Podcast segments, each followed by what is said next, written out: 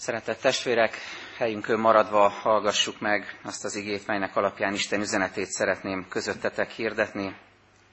Figyelmes szívvel hallgassuk meg az igét és az utána következő ige magyarázatot, mint megszólít minket a mai napi új szövetség igéből, Márk evangéliuma 14. részéből, a 26. verstől a 42. versig.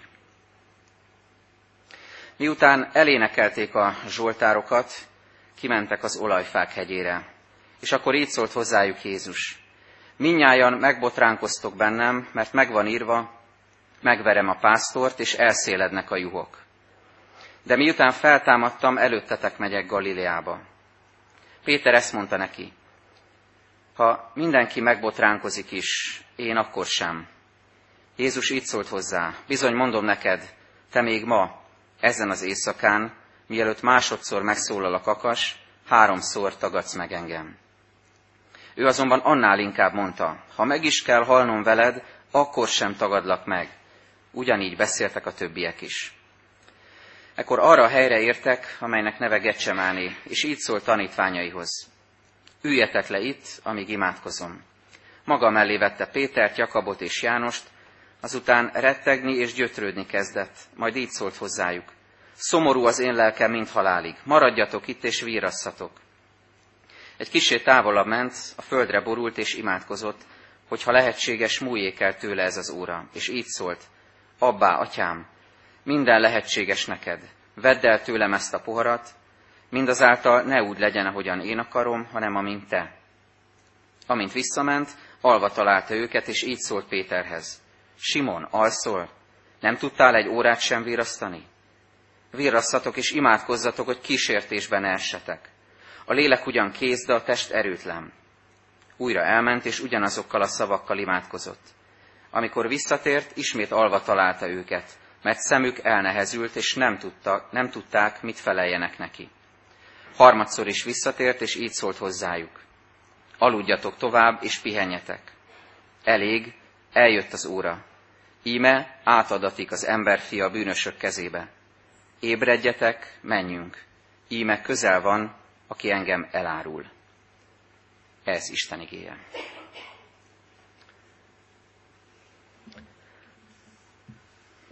Sokszor felvillanyoznak bennünket a különböző ránk váró eseményekről szóló előzetes hírek, előzetesek, előízek, amikor beharangoznak valamit, és az már eleve, bár még nem éltük át, de már izgalomban tart bennünket, hogy de jó lesz, amikor ez megtörténik. Így van ez például a filmekkel, vér, vérbeli mozirajongóktól szoktam hallani, főleg fiataloktól, hogy még csak hónapok múlva jön ki egy film a mozikban, de ők már vadásszák az interneten a néhány másodperces beharangozókat, amik izgalomban tartják őket, hogy addig is, amíg a valóságos filmet megnézhetik, legyen min, miről beszélgetni, meg találgatni, hogy mi fog történni a főhősökkel. Vagy így van ez a könyvekkel, könyvsorozatokkal, mik rendszerint úgy érnek véget egy a sorozat egyik tagja, hogy az utolsó pár mondatban utalás van arra, hogy mi lesz a következőben, és akkor lehet várni a folytatást, lehet izgulni, hogy hogyan fog folytatódni a történet. Így van ez a fesztiválokkal, akkor a plakátokon látja valaki, hogy milyen együttesek, zenekarok, előadók, művészek érkeznek, és lehet rá készülni, hogy de jó lesz, amikor majd ott leszek azon a koncerten. Így van ez a különböző nyári konferenciákkal, amikor az ember ízlelgeti magában a témát, hogy miről is lesz szó, kik lesznek az előadók, milyen lesz majd együtt lenni, kikapcsolódni és ráhangolódni erre az adott témára.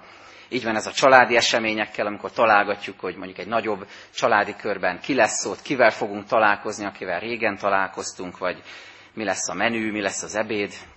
Gyerekeink is, amikor megyünk nagymamához, akkor az egyik nagymamához, akkor mindig mondják, hogy de ugye húsleves lesz, mert hát ugye erre számítanak, és ez izgalomban, lázban tartja őket, hogy az ismerős ízeket megkóstolhatják. Vagy így van ez az utazásokkal, a nyaralásokkal, amikor programterveket készítünk, fényképeket nézegetünk, böngészük a, az úti könyvet, a térképet, hogy hova fogunk eljutni, és megnézzük az időjárást is, hogy mi vár ránk, és ez is lázban tart bennünket. És talán így van ez, és elnézést emiatt az iskolás korúaktól, így van ez az iskolával is, hogy a nyár vége fele közeledve, ez kicsit még odébb van, de már várjuk azt is, hogy mi lesz, amikor visszamegyünk az iskolába, és találkozunk egymással, megnézzük ki mennyit nőtt, kivel mi történt, milyen újdonságok várnak ránk, új tanáraink lesznek, szóval erre is lehet várni, de ezt csak nagyon zárójelben mondom, tehát ez, ez még odébb van. És mind-mind, amit most felsoroltam, olyasmi, amire, amire nagyon várunk, amit, amit nagyon várunk, talán ez iskolát leszámítva, tehát olyasmiket soroltam fel, amikre nagyon vágyunk, nagyon szeretnénk, hogyha ezek megtörténnének. És azon gondolkoztam, hogy, hogy nem mindig tudjuk megfogalmazni, és nem is mindig tudjuk megélni, de ezek mögött a vágyaink mögött, ezeknek a mélyén, a szívünknek a mélyén, az emberségünknek, a létezésünknek a mélyén, minden ilyen vágy mögött, vagy ennek a, a mélyén van valami, amit úgy nevezhetnénk, hogy a menny iránti vágy. Bármire vágyunk itt a Földön, annak a mélyén, vagy, vagy annak a, a, a mögöttes tartalmában, a lelkünk mélyén ott van valami többre, valami nagyobbra való vágyakozás, és ez nem más, mint a menny iránti vágy. Gondoljatok bele, az atyai háznak a vonzása, hogy a tékozló fiú is visszament az atyai házba, a menny iránti vágyakozásunk, a, az atyai ház ölelésébe, az eredeti otthonunkba való visszatérés, vonzása, hívása, vágya, ami, ami indít vissza Isten felé. Az Istennel való akadálytalan közösségnek a megélése, ez az, ami igazán mozgat bennünket. Az élet fájának a gyümölcse, amiről újra szeretnénk szakítani. Ezek, az ezek iránti vágy az, ami igazán megmozdítja a lelkünket. Ehhez kapunk előzeteseket itt a Földön, mindaz, mindaz ilyen, amit az előbb felsoroltam, amire vágyakozhatunk, és ezzel kapcsolatban tegnap átéltem ennek a valóságát, amikor sárga barackot szedtem a, lekvár főzés céljából, és itt a kertben rácsodálkoztunk rajta, rács, rácsodálkoztunk, hogy tavaly ki akartuk vágni ezt a fát, vagy idén ki akartuk vágni ezt a fát, és hihetetlen nagy gyümölcstermést hozott, és rengeteg barack van rajta, és hogy a kezemben tartottam egy tényleg aranyló színű sárga barackot, és és éreztem az illatát, és eszembe juttatta a gyerekkoromnak a nyarait, amikor Ernátszúrdokon a fűből szedegettem a nyaralások alkalmával az aranyló gyümölcsöt, és, és ez, ez, ezt a képet hozta elém, hogy, hogy ilyen a mennyi iránti vágyakozás. Hogy ez csak egy sárga barack, de mégis valami sokkal többet jelent, valami mélyebb vágyat hoz elő az emberből. És ezt szeretném most bevezetésként átadni, hogy, hogy akár egy sárga barackról legyen szó, akár egy jó könyvről, egy jó filmről, egy találkozásról, egy, egy szerelemről, egy kapcsolatról, ami, ami megbozdít bennünk valamit, egy barátságról, vagy egy utazásról, amire nagyon vágyunk. Ezek mögött ott van az, hogy valami többre vágyunk, és ezek előízei annak, ami a maga teljességében majd csak később lesz a miénk. És a mai Isten tiszteleten, és ez is egy jel erre, amiről most beszéltem, az előízre vonatkozólag, meg van terítve az asztal. Krisztus hív bennünket az úrvacsorai közösségbe, és ebben az asztal közösségben is azt látjuk, hogy, hogy, van, hogy, hogy kapunk egy előzetest, kapunk egy csodálatos előízt a mennyei lakomáról, a ránk váró, örökkévaló lakomáról, ami, amit mindannyian szeretnénk átélni, és szeretnénk ebben részesülni. És gondoljatok arra, hogy, hogy milyen reménységgel tölthet el minket most ez, jövünk a saját történetünkből, nyomorúságainkból, betegségeinkből, kihívásainkból jövünk most ehhez az előízhez, előzeteshez, a mennyeinek az előzeteséhez. Milyen nagy örömmel tölthet el bennünket, hogy ott majd, amikor már a teljességben leszünk, Krisztus asztalánál, bűn, harag, neheztelés, bántás, önzés, irítség, értetlenség, sérelmek, megbocsátatlanság és szégyen nélkül fogjuk ezt átélni. Most még ezekkel jövünk, most még ezekben részünk van, akár bevalljuk, akár nem. Ezek ott vannak az életünkben. Éppen azért jövünk az úrasztalához, hogy, hogy ezeket letegyük, és feloldozást kapjunk, és szabadságunk legyen. De ott majd ennek a teljességében lehet részünk. Milyen fantasztikus dolog egy sárga barackon keresztül is meglátni azt, hogy a mennyek teljessége vár ránk, és az úrvacsorában még inkább így van ez, egy falat kenyér és egy korgybor által. A mai igénk Márk evangéliumából az utolsó vacsora leírása utáni két szakasz, ezt olvastuk, amikor Jézus felkészíti a tanítványait arra, ami vár rájuk, ami utána fog következni, pár óra múlva, nagypénteken, a keresztrefeszítésben, illetve amikor Jézus gyötrődik a kertben és imádkozik, és erre invitálja tanítványait is. Arra gondoltam még, hogy, hogy milyen jó, hogy most távol vagyunk nagy csütörtöktől, nagy péntektől, távol vagyunk a, a, a húsvét ünnepétől, és egy kicsit más szemüvegen keresztül, más szemmel nézhetünk rá ezekre a jól ismert evangéliumi történetekre, a passió történet jelentős részleteire, hangsúlyos részleteire. talán valami más üzen most ezen keresztül az Úristen. Két üzenetet szeretnék megosztani veletek az úrvacsorára készülve. A kérdésünk az lesz, és erre kapunk két választ, hogy miben erősít meg most az úrvacsora. Az első válaszunk az lesz, hogy a fogadkozásaink alázatos elengedésében, a másik válaszunk pedig az, hogy a vérasztás Krisztusi lelkületében. Nézzük tehát ezt a kettőt. Miben erősít meg az úrvacsora? Először is a fogadkozásaink alázatos elengedésében. Az utolsó vacsora az áldozatról szól. Arról szól, hogy Jézus előre jelzi, hogy mi fog vele történni, és innen nézve még különösebb, és, és nagyon is furcsa és elgondolkoztató, hogy, hogy ezek után Péter a következő pillanatban nem Jézusnak a, a kegyelméről, szeretetéről, önfeláldozásáról kezd el beszélni Jézussal, nem Jézus erejére alapoz, és nem arra appellál, hanem a saját erejére. A saját vélt elkötelezettségére és hűségére. Amikor ezt mondja a 29. versben fogadkozva, ha mindenki megbotránkozik is, én akkor sem. És kicsit később azt is mondja, hogy, hogy én akár kész vagyok meg, meghalni veled. És Jézus válasza nagyon kiózanító, amikor azt mondja erre, hogy, hogy mielőtt másodszor megszólal a kakas, háromszor tagadsz meg engem. Elég komolyan tükröt tart elénk ez az ige, ez a, beszél, ez a beszélgetés, ez a, ez a dialógus. Elég komolyan elénk tárja azt, hogy milyenek vagyunk. Milyen, milyen lelkület van most bennünk. És azt a kérdést hozza most elénk önvizsgálatként a közösségre, az úrvacsorára készülve, hogy hogy hogyan jössz most úrvacsorázni. És hogyha ez alkalommal nem veszel úrvacsorát, nem vagy része ennek a közösségnek, akkor általánosabban megfogalmazva is igaz a kérdés, hogy hogyan jössz Isten jelenlétébe. Hogyan vagy jelen a vele való kapcsolatodban most? Milyen háttérrel, milyen gondolatokkal, milyen érzésekkel, milyen megkötözöttségekkel, milyen szégyenérzettel jössz esetleg, vagy, vagy milyen, milyen ö, és, és alázatot nélkülöző gondolatokkal jössz most. Azt látom ebben az igében, hogy az életünk valamelyik aspektusában, mindannyiunkban ott van ez a Péteri attitűd, amit ő így fogalmaz meg, hogy ha mindenki, én akkor sem. Ha, ha mindenki el is hagy, ha mindenki meg is botránkozik, én akkor sem. Én akkor is ott leszek. Jézus, én vagyok a te élharcosod, rám mindig számíthatsz, én vagyok az eminens keresztény, én, én mindig ott leszek. Vannak, akik elbuknak, környezetemben is vannak, akik, akik nem méltók erre, de, de én rám számíthatsz, én mindig ott leszek. Én nem botránkozom meg benned, én kész vagyok meghalni érted. Mit akar ez? Az, hogy bár mindannyian tudjuk és ismerjük a tökéletlenségünket, és reménység szerint őszintén jövünk most az úrasztalához ezzel, ezzel a tudattal és ennek a megvallásával. Bár mindannyian tudjuk és ismerjük a hibáinkat, a bűneinket, mégis sokszor kétségbe esetten próbáljuk bebizonyítani, bizonygatni, hogy azért mi elég jók vagyunk. Sőt, még tovább megyek, hogy mi jobbak vagyunk másoknál. Csak felsorolásképpen, hogy, hogy én jobb férj vagy jobb feleség vagyok, hogy én jobb apa vagy anya vagyok, hogy én jobb dolgozó főnök vagy beosztott vagyok, hogy én jobb hívő keresztény vagyok, hogy én jobb szolgáló vagyok egy gyülekezetben, többet teszek a közösségért, hogy én jobb magyar vagyok, hogy én jobb európai vagyok, hogy én végső soron jobb ember vagyok másoknál, vagy valakinél legalábbis. És amikor mások elbuknak, akkor én még, én még mindig ki fogok tartani, és én még mindig hűséges leszek. Az én vezérigém, hogy légy hű, mint halálig, és neked adom az élet koronáját. És ezt mindig magamra értem, mert én úgy érzem, hogy igen, én mind halálig hű leszek, és mind végig kitartok, amikor a többiek már rég kihullottak a sorból. Az Úr jelenlétében, az úrvacsorai közösségben viszont reménység szerint világossá válik, hogy, hogy Jézus éppen abban támaszt kihívást velünk szemben, amiben a legbüszkébbek vagyunk magunkra.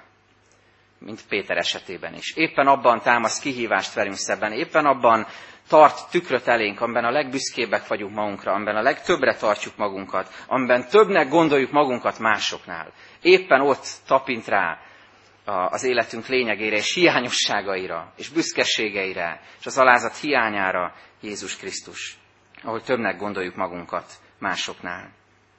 Jézus azt üzeni ezzel, hogy csak rám figyelj. Most engedd el, ez az első egyszerű üzenet. Csak engedd el ezeket a gondolatokat, engedd el ezt a fogadkozást, ennek az attitűdjét, hozzáállását. Nincs szükség most arra, hogy te bizonygasd, hogy mennyire jó vagy, vagy jobb vagy másoknál. Nincs szükség erre. Nem érdekel senkit. Bocsánat, hogy így fogalmazok. Jézus ezt mondja, ez most nem érdekel, hanem az érdekel, mi van a szívedben.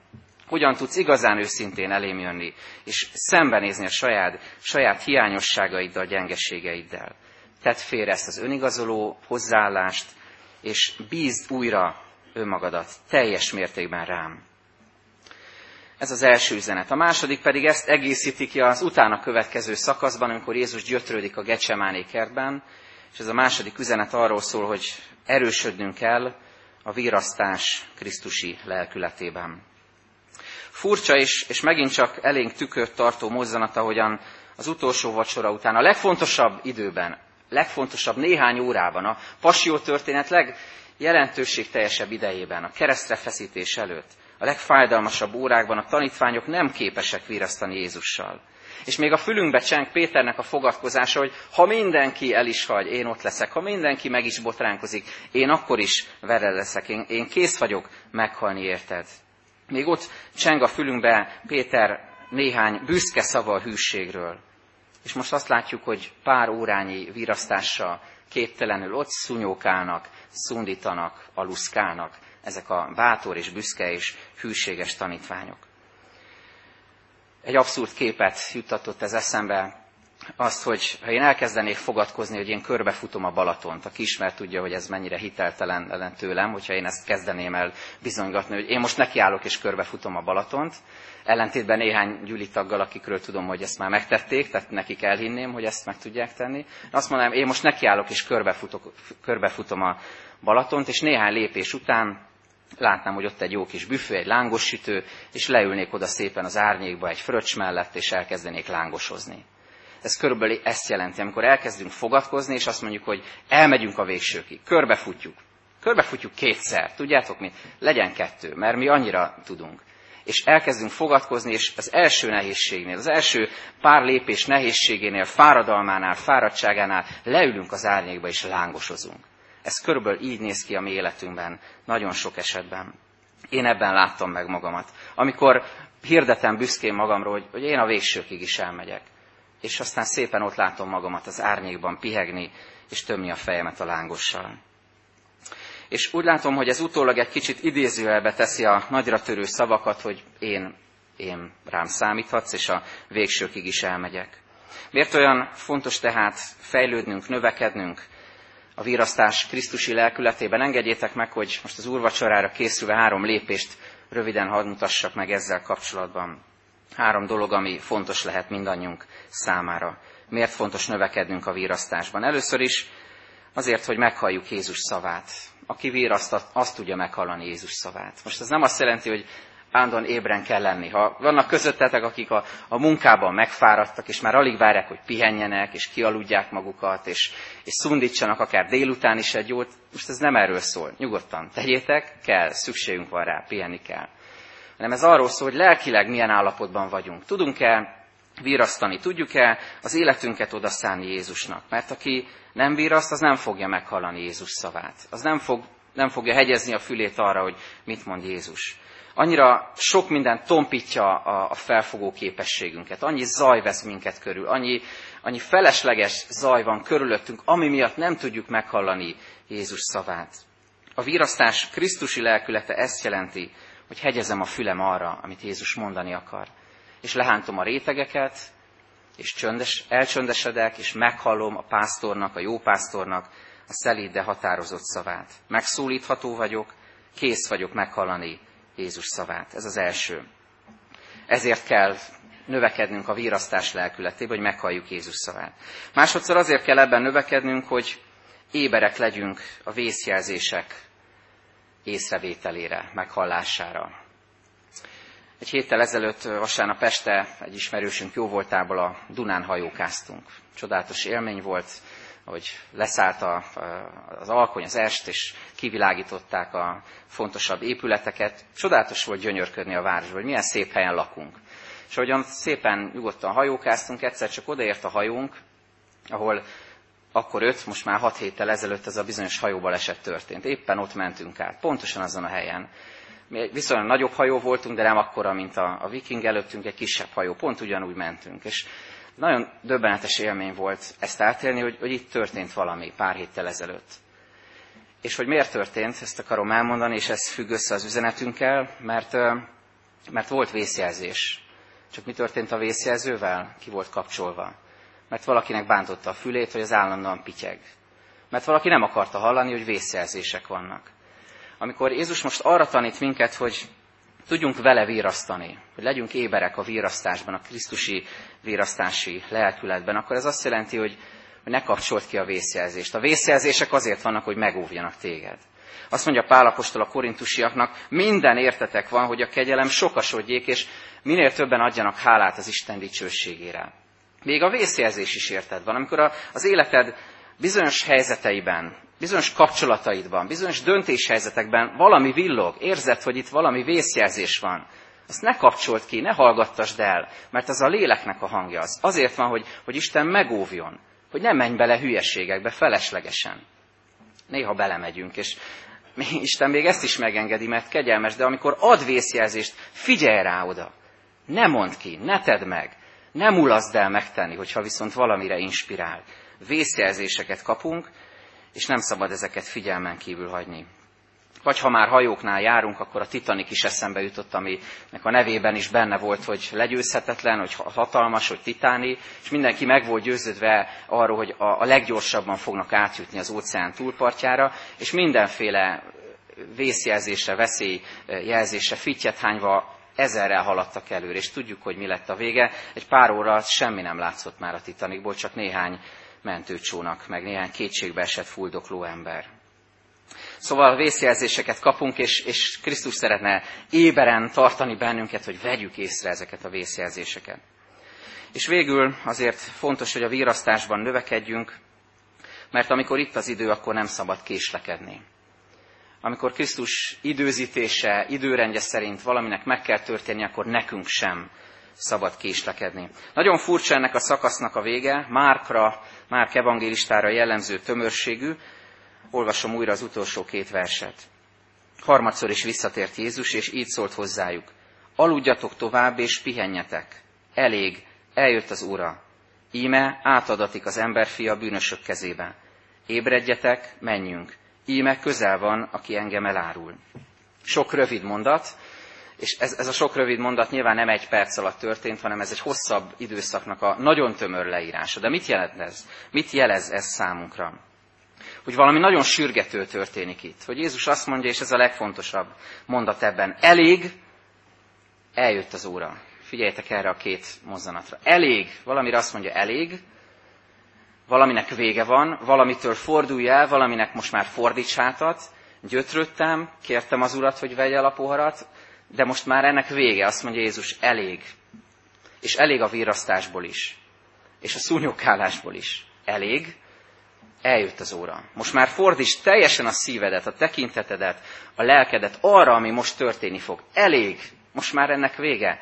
És nézz arra, ami most történni fog. Jézus nagyon bátran szembenéz azzal, ami rávár. És nekünk is ezt a bátor lelkületet kínálja. És ezt kéri tőlünk. Elég, eljött az óra. Mert hogy Jézus időzítését egyik irányból se lehet befolyásolni. Amikor a pünkösdi történet előtt a tanítványok kérdezik Jézust, hogy de Urunk, nem ebben az időben állított helyre a királyságodat Izraelben, akkor Jézus azt mondja, nem a ti dolgotok, hogy erről tudjatok. Ez az én időrendem. Én tudom, mikor fog történni.